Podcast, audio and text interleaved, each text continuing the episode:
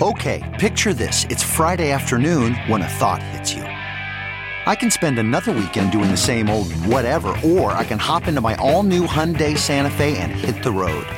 With available HTRAC, all wheel drive, and three row seating, my whole family can head deep into the wild. Conquer the weekend in the all new Hyundai Santa Fe. Visit HyundaiUSA.com or call 562 for more details. Hyundai, there's joy in every journey. Hello, everybody. Ben Joravsky here. It is bonus time as I speak. It's Friday afternoon. As you hear, it's Tuesday morning, or it could be Wednesday morning, or it could be Thursday or Friday because it's a podcast. You can download Oh, whenever we you want. You said you said Tuesday, so it'd be Monday when they hear it. My bad. uh, well, you should have just said that. You should have just interrupted me. I was on such a roll there, but whatever. Anyway, doesn't really matter. Two, one. Hello, everybody. Ben Joravsky here. It's bonus time as I speak. It's Friday. Uh, when you hear this, it'll be Tuesday, Tuesday morning, or maybe It'll be Monday. Monday. Oh, It's that's on Monday. Monday. Why do I have my thing on Tuesday? Man? I don't know. It'll be Monday or Tuesday or Wednesday or Thursday because you down you can download it anytime. He's figured it out, I listeners. Don't worry, out. he'll get there. Uh, anyway, it's been a long week, but I am eager to dive in with this interview with a good friend of this show, uh, Alderman Carlos Ramirez Rosa, 35th Ward. Uh, I would say he's the leader of the Progressive Caucus in the City Council. I'm not even sure what the Progressive Caucus status is. So I'll just say one thing's for certain. Wherever I've been, this guy has been a loyal, uh, supporter and he's come on my shows, a hideout, other radio station, this podcast. So it's good to have you back, Carlos. Thank you for having me. All right. And uh, 35th Ward, Pride and Joy of Logan Square. Uh, it was so much to talk to you about, Carlos, in terms of where we're heading as a city, how we're going to pay our bills, what the state of the city council will be uh, under uh, Lori Lightfoot as our new mayor, what in the world the city council was thinking when it so foolishly and stupidly, my words, not yours, uh, committed over $2 billion to two mega TIF deals that we don't, we don't even need Right. to gentrify. we don't subsidize gentrifying neighborhoods already. uh, aldermanic prerogative. I, if you're in the studio, I'm going to have to ask you a Bernie Sanders question or two. So we have a long list of things to get Yeah. to. Uh, but let's start with what just went down. The last time you were in your show, you were here as a strong advocate. Uh, for Toni Preckwinkle, Cook County Board President Toni Preckwinkle. Toni. Uh, he's still. I don't have a Toni button. I have a Bernie button with a, a reefer weed. There, I'll- but I'll bring you one. Bring me a Toni. Yeah, yeah, yeah. I know it'll be um, good to have for nostalgic. All right. So what went down uh, in the election? Obviously, Lori won. You know, I think it was a moment where people were tired of Rahm Emanuel. They were tired of politics as usual. And Lori was very uh, capable at painting herself as the outsider, of painting herself as the change that people wanted to see. So essentially, Toni became the candidate of the establishment. Um, obviously, the fundraiser that Ed Burke threw for her uh, that will more than likely result in his indictment had a big uh, impact in this election. Uh, and I also think that um, I will be very honest with you. I don't think the media was totally fair in its coverage of this election. You know, it, it seemed like, you know, anything that Toni did was scrutinized, uh, whereas you know Lori kind of um, really didn't uh, get uh, you know looked at by the media until the very very end. Um, and I think at that point the public had already made up their mind. All right. Now, let me ask you this. Uh, as long as we're talking about media, uh, I wrote a column right before the election when I, which I said there's no progressive in this race. And by that, I meant there's nobody. When I think about the, the key issues uh, that have defined Chicago politics uh, over the last, let's, I just drew it uh, 10 years. And uh, basically, since you got out of high school and became an active member of the Chicago political community, uh, I cannot think of any time in which either person, Lori Lightfoot or Toni Preckwinkle, was on the front lines. So, as far as I was concerned, as an old Chicago progressive, there were no progressives in the race. Do you essentially know, agree I with me? I, I think point? increasingly the word progressive is difficult to define. Rahm Emanuel would say he's a progressive. Yeah, well- actually, you know, in the in the uh, you know speeches that were said about Rahm as you know he was lauded, uh, Joe Moore stood up and said, you know, people have said I've changed, but in reality, I didn't change. It's that the mayor changed, and we had a progressive mayor. Um, so. he didn't really say that. I did. he? I, I promise you that. I promise you Oh, that. my God. But hey, I stood up and said nice things about Rahm. I stood up and said nice things about Joe because the truth is, you know, people have mixed records, and I think that Toni Preckwinkle has a mixed record.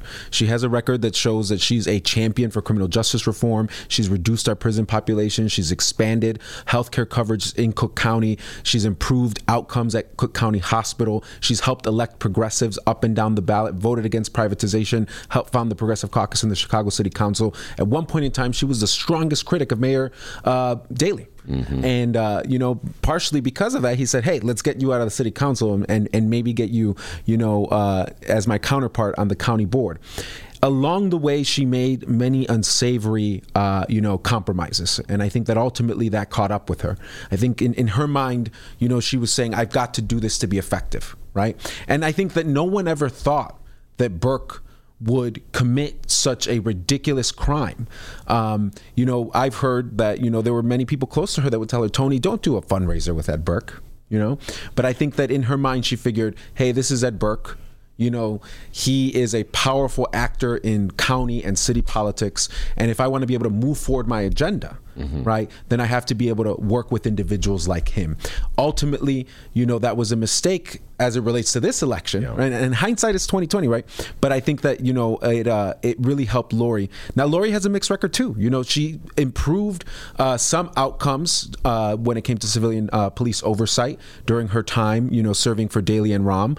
Uh, but again, there was also a lot of things that I and others were very critical about in her record, um, which I don't want to relitigate. Right, let's not um, relitigate. but yeah. litigate it. Let's go back to something you just said. Uh, you said some nice things about Rahm. Uh, that was in that uh, chorus, I assume, of uh, aldermanic speeches uh, at that last meeting after the travesty of the Lincoln Yard and 78 vote. Everybody got up and started hugging Rahm. So, what a weird city, Carlos. Truly a weird city we are. Money and power. Money and power. All right. So before we go to uh, Lincoln Yards, what did you say nice about Rahm? And when you think about Rahm's legacy, uh, what comes to your mind? You know, I, I think that um, when I think about Rahm Emanuel's overarching legacy, I think it's going to be one of displacement, one of prioritizing the rich and powerful over the working families in Chicago's neighborhoods. And ultimately, I think it's going to be one of waking up people, the grassroots, right? You had the first major teacher strike in the city of Chicago in a very long time. We have uh, now the most socialists, right? in the Chicago City yeah. Council in a century. Uh, six of us now. Hey, Rossana, officially the winner in the 33rd ward. Um, so I think that that Rahm's legacy is is one of you know causing harm. Uh, to working class people, uh, prioritizing the rich and powerful, pushing forward a very vicious corporate Democrat agenda. Uh, but the inverse of that is that people stood up, fought back, and as a result of that, we have vibrant, strong movements in the city of Chicago that are going to shape the politics of the city for generations to come. The other thing I, I would add to that as well is that, you know, at the meeting that we just had, you know, we had a resolution that talked about his legacy. And I do feel that, look, when someone is retiring, when someone is leaving public life, the gracious, correct thing to do is if you have something nice to say, say it. And although we had to fight him, although we had to push him, uh, and by, uh, you know, we, I mean undocumented immigrant activists, progressive elected officials, ultimately he did give us the Immigrant Legal Defense Fund, uh, which is a fund of over a million dollars to help protect undocumented Chicagoans that are facing deportation. So that is something that you know my community that I work with asked me for very early on in my tenure. It took us. Uh, Two and a half years to get it, uh, but we got it, and uh, I did thank him for that. And did he say anything to you like "You're welcome"? No, no, no. I, I, he kind of smiled courteously, and uh, but uh, and then I think Deb Mell said something like, "I recorded that for posterity." um, but look, I, I think it's the, the nice thing to do. Well, the first part of what you said uh, reminded me. There's a song way before your time uh, called "A Boy Named Sue," and the premise of "A Boy Named Sue." Follow me on this: is that the father uh, was an absentee father. He named it's cowboy days, and he named his his son Sue. And so wherever he was, the son went, he, had, he was get beat up by bullies, and he had to learn to fight and be tough. So Oh, wow. effectively, what you're saying is that what Rahm did uh, through his horrendous uh, antediluvian uh, policies was to force the real progressives of the city, city of Chicago to get tough. That's right. That's right. I, I think um, you know the, the labor piece that existed under Daley uh, in, in many different uh, sectors disappeared, um, but also just the, the viciousness of you know the project of displacement, of gentrification, of creating a city that is a you know playground for the rich, uh, but is really you know increasingly unaffordable for everyone else. It, it made people wake up and say, "This is not the path." That we want to go down. Um, and folks overwhelmingly, whether it was voting for Lori Lightfoot, whether it was voting for socialists, whether it was voting for members of United Working Families or Reclaim Chicago, or progressives uh, in general, voted for change uh, on February 26th and on April 2nd. All right. Now, um, we talk about uh, voting for change. Lori Lightfoot won 75% of the vote. I, we mentioned this briefly before you came in the air. That to me indicates a mandate. Uh, that to me indicates that the, the electorate was speaking with uh, one voice, essentially. They want something. What is the mandate, in your humble opinion? You know, the Bible says you can't have two masters. Um, and I think that one of the challenges that Mayor elect Lightfoot is going to face is she's going to have to choose which of the bases of people that voted for her she's now going to make common cause with. And I don't think she's able to pick all three. I'm gonna I'm gonna list three groups of people. Okay. This is my analysis. I think you had you know white liberals, what we would have called lakefront liberals in the 80s under Harold Washington, right. you know, folks that were tired of Ed Burke, tired of the machine, tired of corruption. Then I think that you had, you know, more conservative, uh, you know, white voters in Mount Greenwood and the far northwest side who identified Toni Preckwinkle with her fabulous criminal justice reform record right? The FOP hated Toni Preckwinkle, hates Toni Preckwinkle. They're constantly bashing her, hitting her. You know, Toni Preckwinkle is the Cook County Board president that, you know, gave us Kim Foxx, you know, a reformer as the state's attorney. So I think that there were, you know, a more conservative element that saw Lori Lightfoot as the more conservative, you know, in some ways white candidate in this race. And then I think that you had a group of voters that said, I'm voting against Tax Winkle. Mm. I would see jokes online. This one lady, she said in Spanish, she goes, "If we vote for Toni, she's going to tax tortillas." so, I mean, it, it, was brutal. It was brutal. And so, kind of funny. Though. That is funny though. Oh, look out! The tortilla tax was on. well, she did try to tax soda pop, so uh, you know tortillas are so, And she repealed that tax, which I think shows you know a, a judiciousness and a fairness. Um, but but I will say this: Lori has now got to pick her lane. And if she doesn't pick a lane, it's going to be, I think, the most uh, tremendous triangulation that anyone has ever pulled off in the history of politics in the United States. I I don't know which politician could pull off that type of triangulation because if you look at what's going to happen in the city of Chicago, we're going to continue to face gun violence, and at that point in time, you have to make a decision as a mayor: Are you going to go the route of uh, pushing criminal justice reform?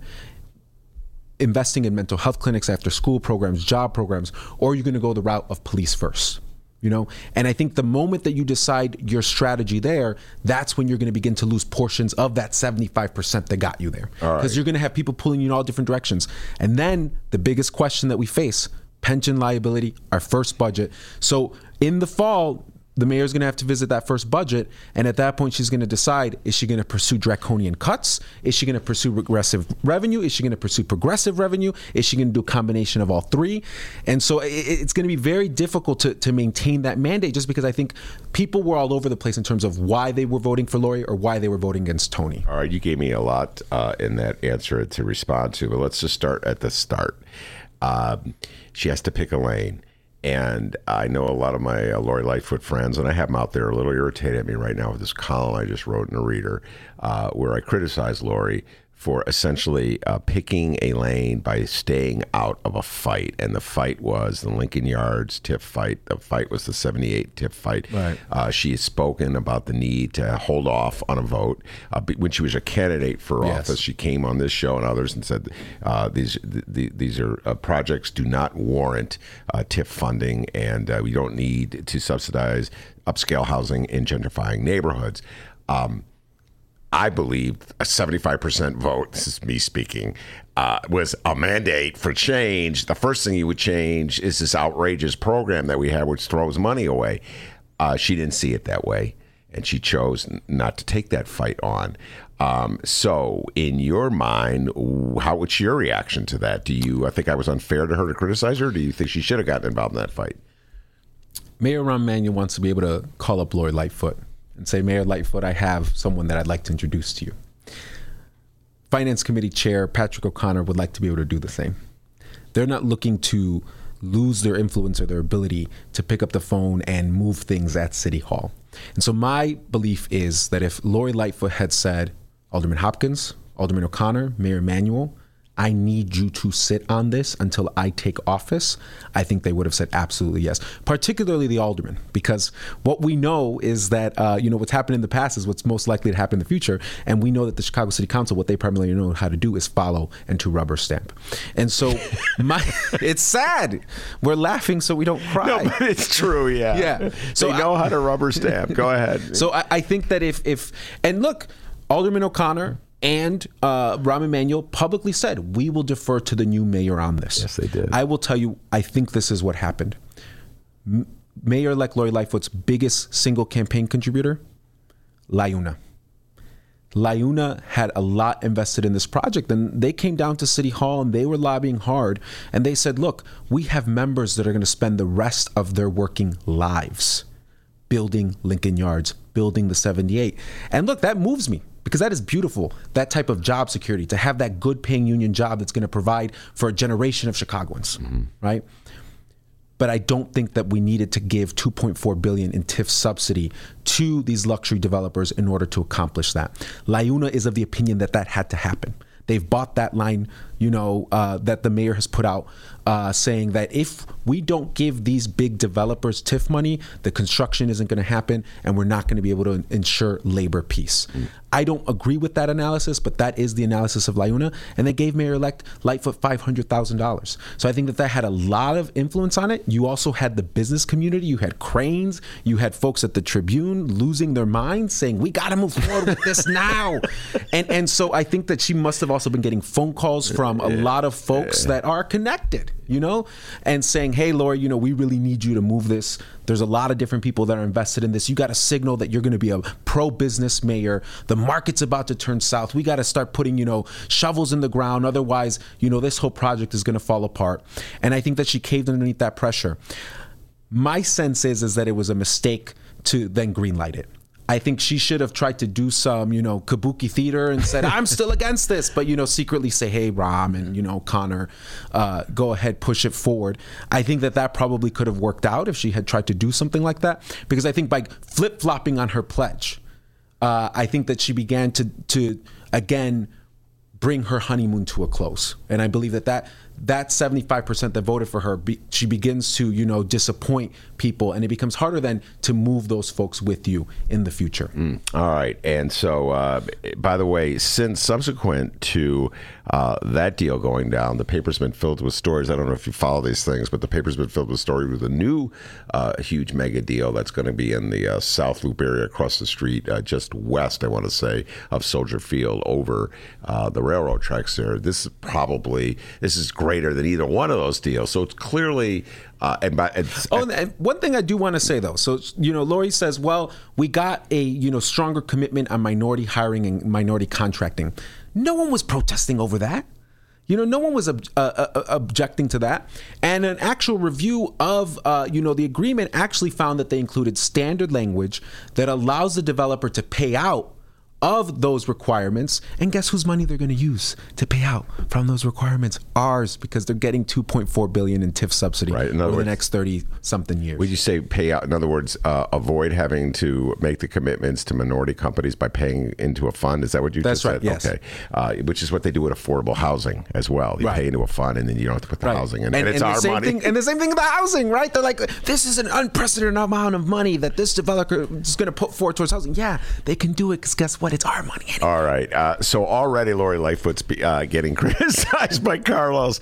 Uh, No, and no, no. I, me- and this me. is this is not. I will say this. I the day after the election, I sent a letter to Mayor-elect Lightfoot, and I said, "You got to succeed now." And so I will say this: if if the lane that she picks is, I'm going to make common cause with progressives to push forward important reform around ethics, around corruption, around affordable housing, around criminal justice reform. Then hey, Okay. I am with Mayor Lightfoot 150. percent did I'm bringing the light. but and, and that is all- bringing-. Oh, that's funny, man. All right, time out. So, did you respond to that letter? I've not heard from her yet. I see. no.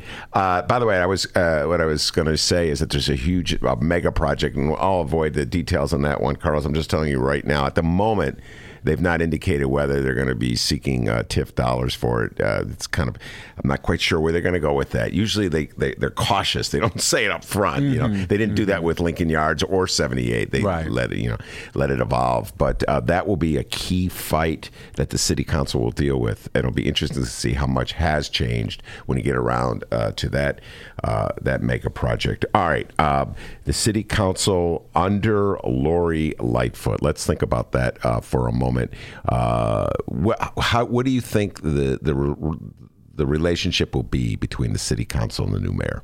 You know, I- I think that um, again, the, the mayor has the biggest stick in the room, has the biggest ability to uh, you know organize people.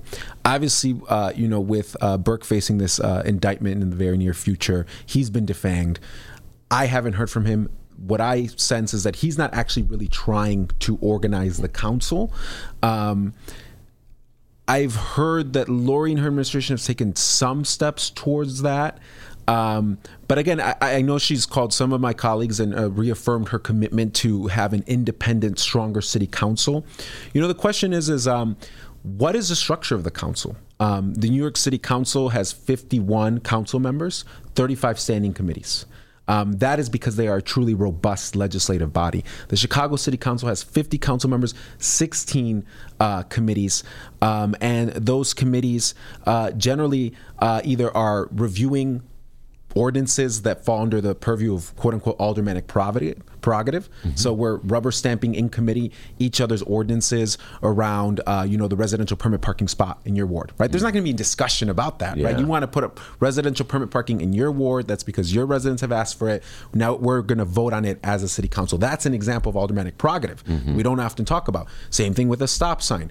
Then there's the more controversial ones, right, where it's a property tax abatement right? Where the local alderman wants to give a property tax abatement to, you know, activate a vacant lot in their ward and, and they want to give a property tax abatement to this business that's coming in, right? Generally, we defer to each other on those matters. That's another form of aldermanic prerogative. So there's a number of committees on the Chicago City Council that function um, essentially as the venues where you know these very local ordinances go through, um, and then the committees that deal with uh, you know more robust issues generally they've been very managed. So, for example, when I've introduced an ordinance and I've gone to the committee chair, there have been so many times that they've told me you got to go speak with the mayor's office.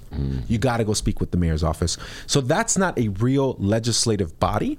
Um, because in effect, everything is managed through the mayor's office. Anything, right? The local things in our ward, right? Yes, we are the legislators passing that, but we're deferring to what each other wants in each other's district. Yeah. But when it comes to the big substantive citywide issues, you know, we're consistently told in this current council that's about to wrap up that we have to first have the support of the mayor in order for that to move forward. Well, um, you're you sound like you're heading into uh, my country, and essentially, and I, I don't want to put words in your mouth, so feel free to vigorously disagree with me with what I'm about to say. I know you will, uh, if you do. Uh, I believe that this issue that's emerged in the last uh, few months about aldermanic prerogative being an evil that has to be eradicated is a phony issue. It's a fake issue that diverts our attention from some serious problems the city has when it comes to legislating. I believe you're absolutely correct that only aldermanic prerogative that has existed. I'm talking about under the Rahm years and the Daley years were mundane, minor things that the mayor really didn't care about, and so he was more than happy to let Carlos be in charge of awnings in the 35th ward, as long as he got Carlos's vote uh, on his budget or Carlos's vote on his TIF deal or his parking meter deal. All right. Now, if he didn't get your vote, it really irritated him, but I don't believe it irritated him to the point where he would s- take control of awnings in the 35th ward. He would allow that you to sidewalk cafes and awnings and, and like you said, uh, residential parking. That's aldermanic prerogative. But as soon as you leave the the terrain of relatively minor, mundane, very important issues to people on the local level, but not citywide, as soon as you leave that terrain, then there is no aldermanic prerogative. It's mayoral prerogative, and the alderman generally get uh, is usually a front that they hide behind to pretend as though there's local support for some Yeah. program. Yeah. All right. So, do you agree with me about this? Uh, you know, I mean, I can tell you, the, look at the 78. You know, the newly elected alderman comes in and says, Hey, I'm Byron Sigcho Lopez. The people elected me on a mandate. This project should not move forward. And no one says a peep. None of my colleagues, the mayor, don't say we need to defer, you know, to you know the local alderman on this matter. There's the big example of you know Reilly uh, when he was fighting uh, the Children's Museum, you know, in a park in his uh, ward. So I think that when something has a lot of money interest in it, then the mayor feels necessary to flex his or her muscle uh, to ensure that despite the objections of the local elected official, it moves forward. Um, you know, there's a uh, you know empty parking lot, uh, almost empty parking lot in the 35th ward. In 2014, close to 800 people in Logan Square participated in a public input process where they said we want that empty city-owned parking lot to be developed into 100% affordable housing. That was the number one thing that the community agreed on in terms of how to develop that city-owned parking lot just next to Logan Square Blue Line. And for 3 years, I had to fight the administration to get a proposal to be able to move forward for 100% affordable housing on that site. Mm-hmm. Under aldermanic prerogative, right? If we think it's as robust and strong as it is, then the moment that I was elected on a pledge to develop that, the Department of Planning and Development, the mayor's office, CHA should have all worked with me to move that proposal forward alongside the community. Instead, what happens is I'm told, well, Alderman, wouldn't you want a Amazon store there, or uh-huh. we need, you know, maybe thirty percent affordability with some luxury condos there on site, and maybe we need an eleven-story tower because you know that piece of land was and is so valuable. You know that that the desire that the community expressed and the desire that I supported that the community expressed, which was to have it 100% affordable housing, you know that's where aldermanic prerogative didn't matter. Now ultimately we're getting it. um, yes, uh, you know May, that was one of the things I also thank Mayor Rahm Emanuel uh, for. Well, I, I should backtrack. We have a community meeting on April 24th. Although the initial you know community input that we've gotten has been overwhelmingly positive, so I think the community will will come out and support it on April 24th. But since I'm on affordable housing. I guess the one place where we do need to have a conversation around aldermanic prerogative and how it leads to racist, inequitable outcomes is when aldermen are able to use their prerogative to block affordable housing being built in their wards. And let me address that issue Yeah. because that's part of the reason why this issue, this phony issue, has emerged. Because the, in my opinion, an inaccurate interpretation of a housing, affordable housing fight, uh, has dictated the way the uh, public views this issue. I'm thinking about the public on the left. Okay, so you're probably talking about the affordable housing fight that took place in the 41st ward, uh, Alderman uh, Napolitano's ward. Is that the one you're talking Yes. about? where he effectively blocked an initiative to put affordable housing in there. I am telling you now what I've thought all along is that that he only prevailed because Mayor Rahm did either didn't care or was also against it. But if Mayor Rahm had wanted that affordable, if Mayor Rahm woke up That's every right. morning That's right. thinking, I want affordable housing in the 41st ward,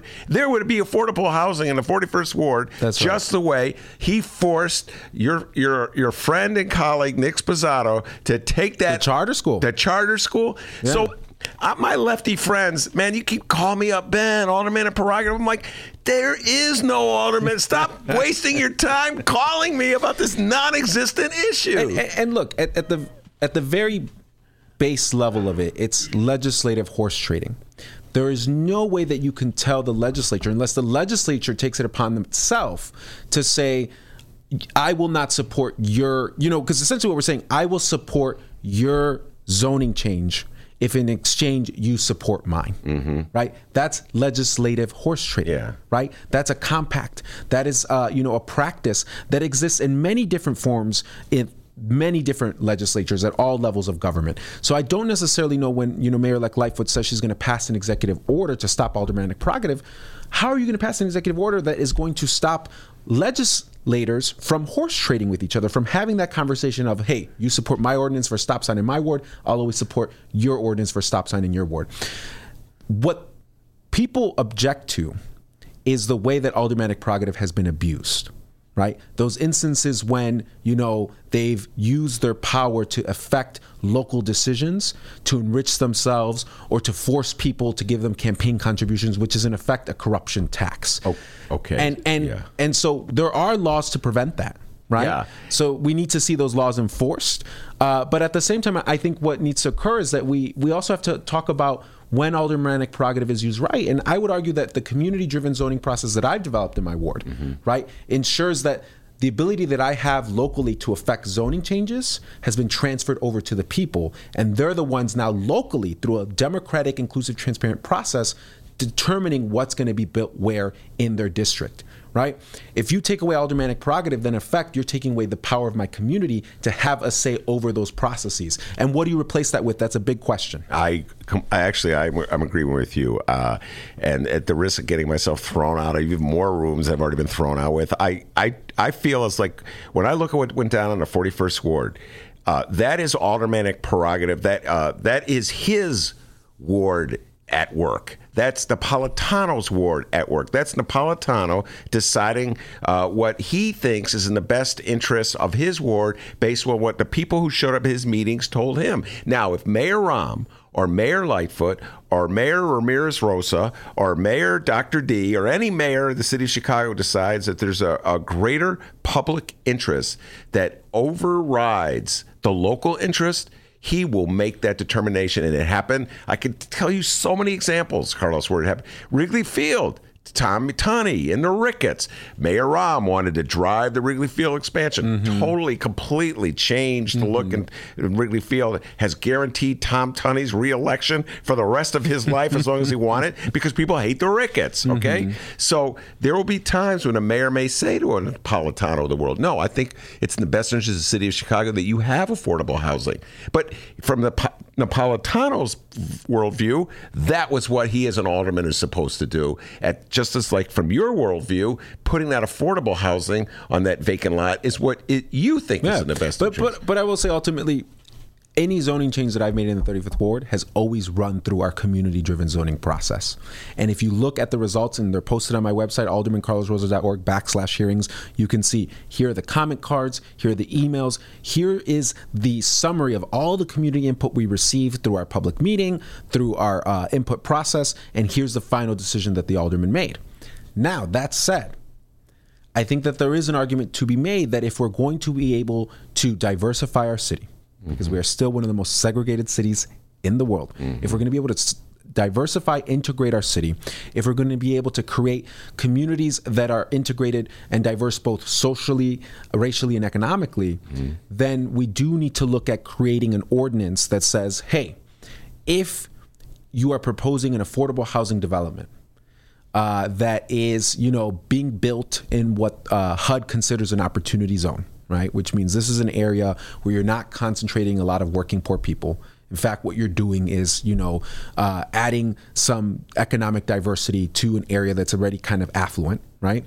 If you are building in an opportunity zone, and in addition to that, the ward as a whole has less than 5% affordable housing or, or something to that effect, then the zoning change is granted basically as of right, right? Now, folks like I would assume Anthony Napolitano, Nicholas Sposato, I think even maybe some folks that you know we might think are kind of progressive right now that are in majority white wards, they might actually rise up against that. And I think that this is one of those issues again when we were talking about Lori's mandate is how do you you know parse that right because you had Mount Greenwood which went big for Trump go big for Lori I think it was one of her biggest you know percentages of the vote that she got Okay, so what happens if Lori puts forward an ordinance that says we're going to take away aldermanic prerogative to build affordable housing in Mount Greenwood That's a good What happens point. then? Uh, well, we'll see. Uh, I, I and I have- think she should do that Uh, by the way, I just have to say in defense of Mount Greenwood. I'll be I, the first uh, sponsor of that ordinance I do not believe that Mount Greenwood went big for Donald John Trump. I think it may have gotten more votes uh, than your war did for Donald Trump, but I don't. Uh, I, I don't may be believe. right. I, but we'll have to take a, that deep Yeah. dive later. All right, now, um, why do you think, in your humble opinion, since we're talking about alderman prerogative, why do you think Inspector General uh, Joseph Ferguson, with all the issues that the city of Chicago is facing, is choosing to champion that one to eradicate Alderman and Parole. Why? Why is that suddenly finding its way to the I don't top know. of the You know? I, I, I respect, uh, you know, um, our inspector general.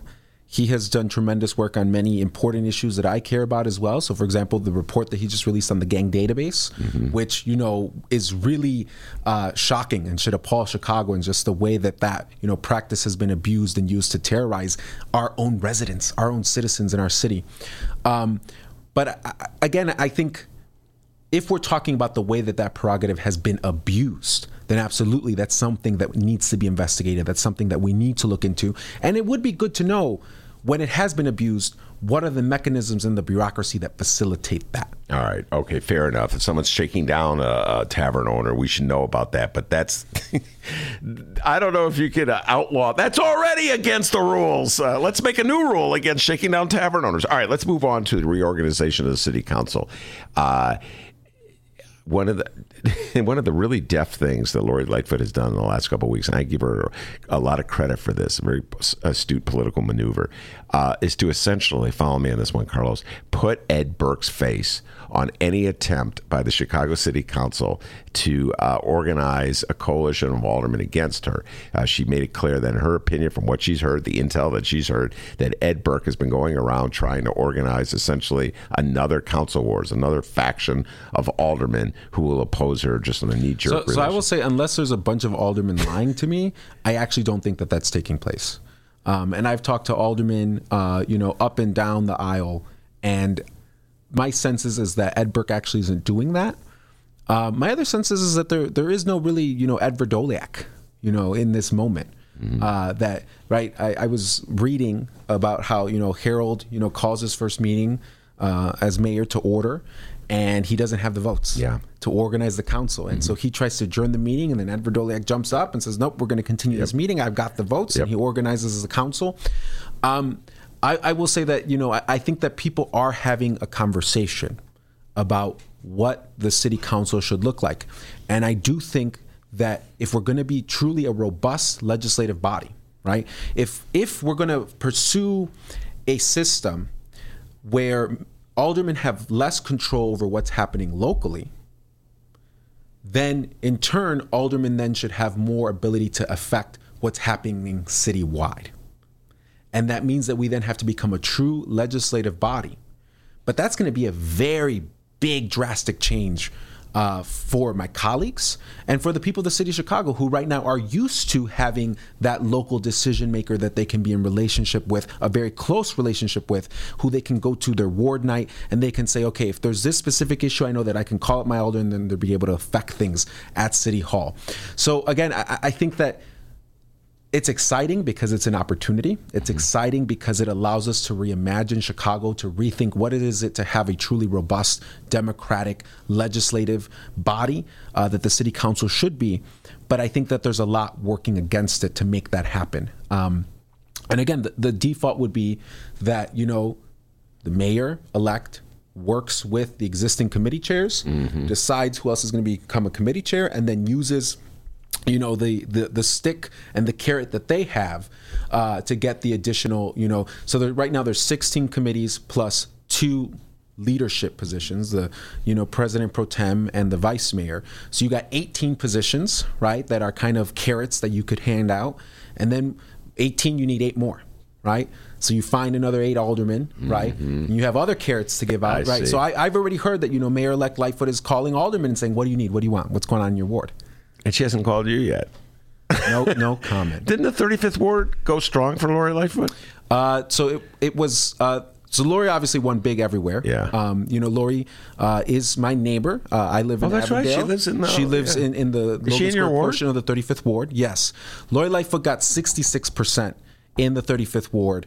Uh, it was one of two North Side's North Side wards where she got below 70 percent, and that was the 49th ward and the 35th ward. Those were the only two wards on the north north side in general where she Yeah. got less uh, than uh, than 70 percent. Wow. Okay. So she is your constituent. That she is. don't tell don't tell Greg Hinz that. I don't know if you saw he was trying Yeah, to like control. Greg so, Hinz, Chicago Crain's uh, columnist, a little to the right of A uh, little, just a a little. little to the right. Hey, but he has an earring, so you know he's Yeah, but he's it's cool. on, on he's Greg. By the way, I've known forever. I always like to point this out. Many many years ago, you did not know this, Yeah. Carlos. Uh, Greg Hinz and I were uh, were in a poker game together. Oh. and uh, he's a. I always love making fun of Greg. He's a fine writer, but what a lousy card player Greg Hinz is. I, I will say he writes mean things about me, and then I call him to go on the record, and then he won't call me back. But I'll tell Come you, on, I'll- Greg. That's my old poker pal. Call Carlos back. Go But I'll tell you, the, the- the story is that um, so I'm at City Hall, and you know, a couple reporters there text me, "Hey, when you get out of committee, can you talk to us about this socialist caucus that you all have talked about forming?" Uh-huh. And so, you know, I go talk to the ABC Seven reporter, and then the Sun Times reporter, and then the Tribune reporter, and so they're all just there asking me questions at the same time, and they're basically asking me the same questions over and over again. Well, aren't you going to be combative? Aren't you going to fight the mayor? And I'm saying, no. You know, the election happened, right? Yeah. During the election, yes, I and some of my progressive friends had a lot of concerns about Mayor elect Lightfoot's record, but we are now in a moment where we have to come together to get things done. I want to work with her. If she wants to work on progressive revenue, if she wants to work on issues that are going to, you know, uplift working families, I'm her number one. Um, and and they keep asking me the same question. So at some point I go, guys, she's my constituent. Of course I want to work with her. So Greg Hinz just latches onto that and he's like, arrogant socialist alderman calls Lori Lightfoot his constituent. I'm her constituent now, and she's my constituent. You know, They- and, and the thing is, so so of course he, he keeps trying to like tweet this at me. You called her, you know, your constituent, and so I go through the record, and actually there were numerous times that Alderman Pawar called, you know, uh, Yeah. Mayor Rahm Emanuel his constituent. So yes, Lori Lightfoot is my constituent. Yeah, that's what she is. But he tweets. Greg Hinz tweets. yeah. God dang, man, Greg, you're really hip. I didn't know that.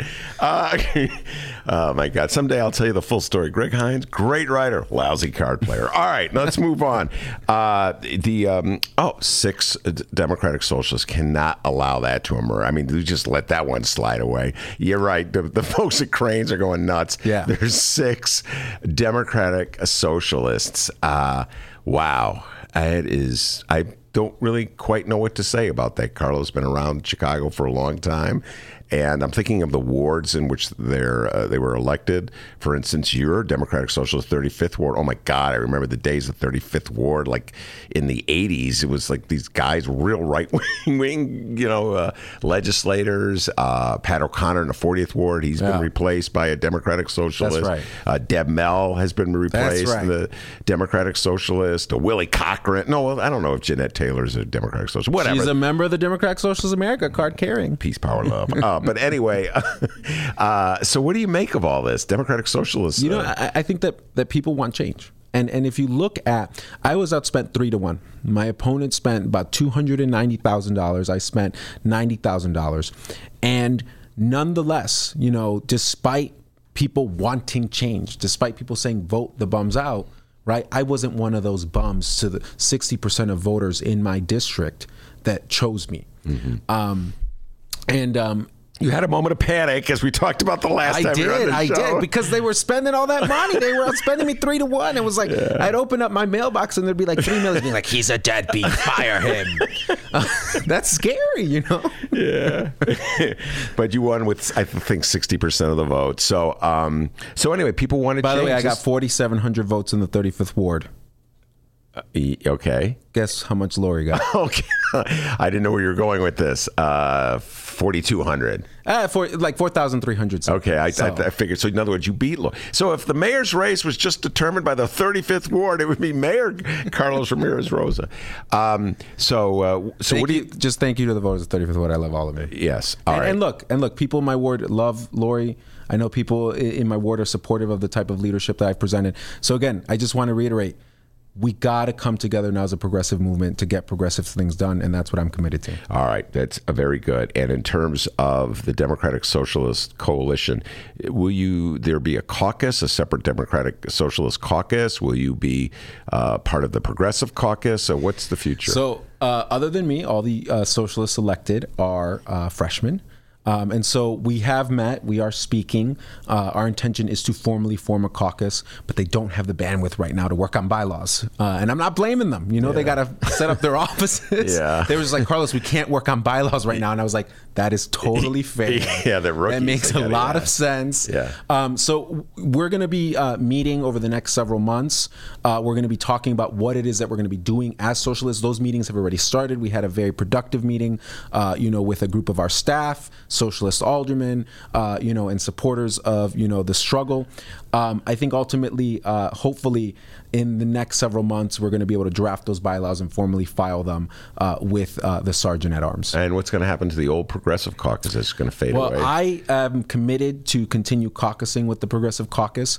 Look, I think that we can have no, and I I don't want to see it fade away. I mean, I think the Socialist Caucus has an opportunity to be the left pole of the Chicago City Council. And the Progressive Caucus has the ability to be a bigger tent organization where that left pole of the Chicago City Council works with folks that are just a little bit further, you know, to the right than them, just a little bit, just a smidge, uh, sometimes a little bit more, uh, but but work with that group of potentially 18, because there are some people that were just reelected that weren't part of the caucus that are talking about joining. Uh, you know, I, I think everyone that was part of the caucus in this past term that was reelected, uh, you know, intends to return. So it looks like there's a possibility we may have 15, 16, 17, 18 members. So that's an increase. And, you know, my sense is if done right, those can be the first 18 votes for Scott Waguespack to become finance committee chair. We got to start thinking about how do we actually build coalitions? How do we actually build, uh, you know, a, a progressive majority in the Chicago City Council? And we've already read in the papers that you know there are a lot of aldermen that do not want to give their vote to uh, you know Scott Waguespack as finance committee chair. Now we do know that you know uh, there was some talk that you know Lori had uh, you know expressed her desire uh, privately to Scott to see him in that role. I have publicly said time and time again that I want to see him in that role. Uh, you know, I think he's eager to get into that role, and I think that he would do a great job at it. But um, you know, the the question is, is how do you get to 26 aldermen to make that happen? Um, and right now, I don't know if if Lori is going to be able to pull together 26 aldermen uh, that will support Scott Waguespack to be finance committee chair. and so that's where he would need uh, the help of the Democratic Socialists. Yeah, and the progressives in, in the caucus. So All right, and what about yourself? What what future do you see? You're you're not a rookie anymore. You're heading into your second term. Uh, you've been through the wars of Mayor Rahm. Uh, I'm a veteran. you're a veteran, uh, eh, and um, yeah, you've dealt with uh, life in the city council. These rookies, they don't know. Jeanette Taylor, you don't know how easy you're going to have it compared to Mayor Rahm, uh, days of Mayor Rahm. So, what what role would you like to play in the uh, city you know, council? I, I mean, the role that I've that I've always wanted to play is is one where I use whatever intellect I have, you know, my body, my voice, to move forward uh, the cause of justice, right? And I see people in my ward that can't afford to pay their rent. I see people in my ward that are thinking about how they're going to be able to buy their insulin to treat their diabetes. I see people who are sending their kids to schools that are woefully underfunded. Um, I see so much racism and classism in the policies that City Hall has pushed forward. I'm committed to being as effective as possible. Um, you know, with all the the gifts, uh, you know, that that our Creator has given me, to be able to move uh, in a more progressive direction. Um, and so I'm eager to work with my new Socialist Caucus colleagues. I'm eager to work with my new Progressive Caucus colleagues. I'm eager to work with Mayor-elect Lightfoot to get those things done. But the main issues that I'm looking at are how do we erase the gang database?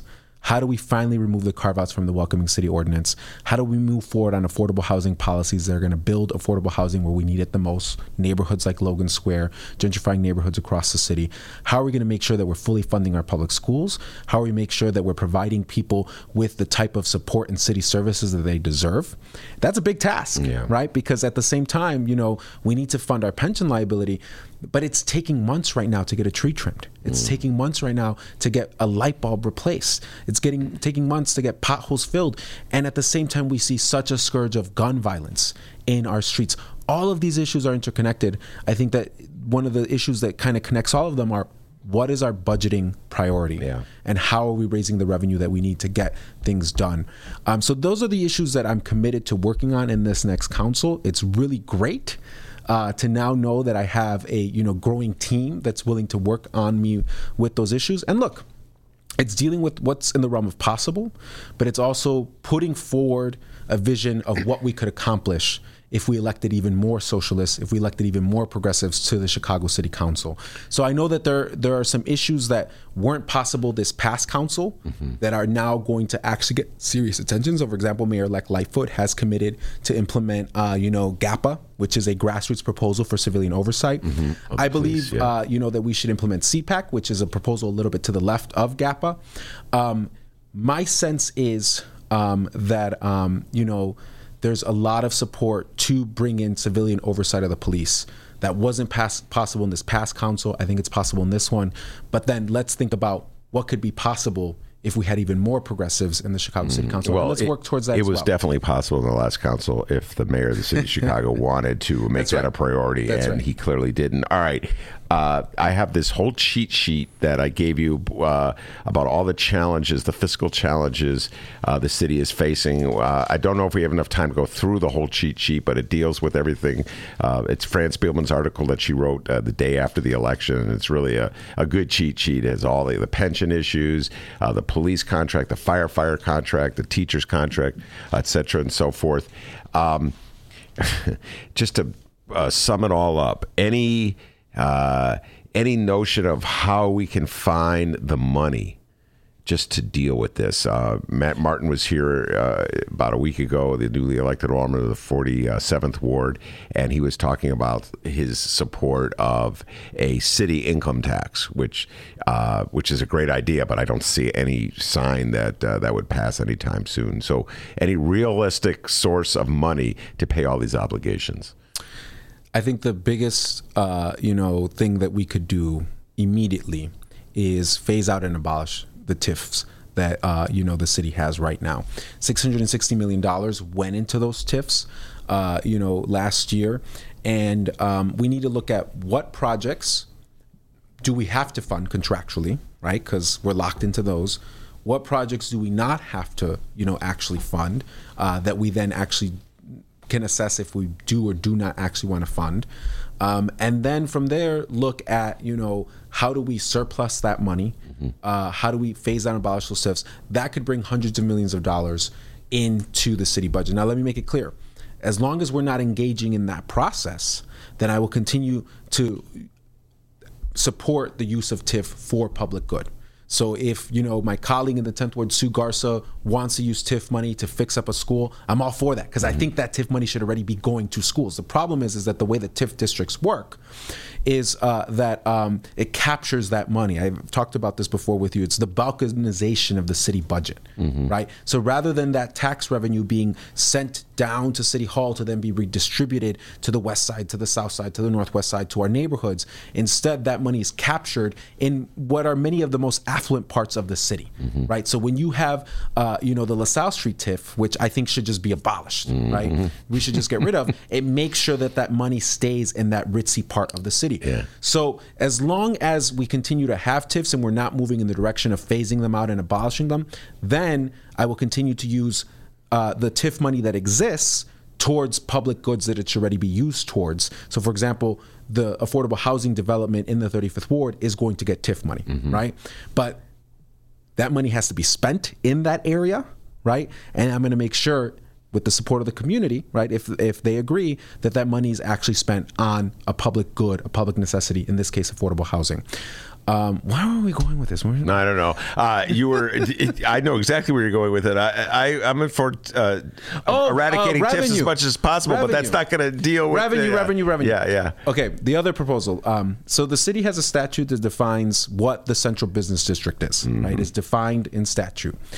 If we institute a commercial lease tax for the central business district, so for example, if we say if you have a lease in excess of five hundred thousand, or you know a million dollars, and you're one of you're Boeing or you know you're this big you know corporate law firm, you pay a two to four percent tax on that lease for uh, the island of Manhattan, that tax brings in about eight, nine hundred million dollars a year for the city of New York. Big time revenue source. I think that Chicago, we are leading the nation in corporate relocations. A big part of that has to do with the fact that actuarial scientists that help uh, Fortune 500 companies assess where they should relocate are telling them, hey, Chicago's a great place to, you know, take on climate change. Chicago is a great place to ride it out, what's going to come. Um, so I think we're going to continue to lead the nation in, in corporate relocations. People are going to want to continue to come here, right? Because corporate America is already, you know, taking on those risk assessments. Actually, I don't know if there was an article in the New York Times about the Pinkertons. You remember the Pinkertons? They Yeah. would, you know, shoot at the unionists. Yeah, the, uh, the private security firm. Yeah, yeah. They are legitimately doing a, risk assessments for their very rich clients about what they're going to do as you know climate Yeah. change impacts the entire globe. So you know corporate America is taking this very seriously, um, and um, you know I, I think that we should also begin to think that through when we're determining our city policies. Um, and, and one of those is that look, Chicago can enact a corporate lease tax for the central business district. People are going to continue to come here. If you have a million dollar lease, and you're paying a two percent tax on that.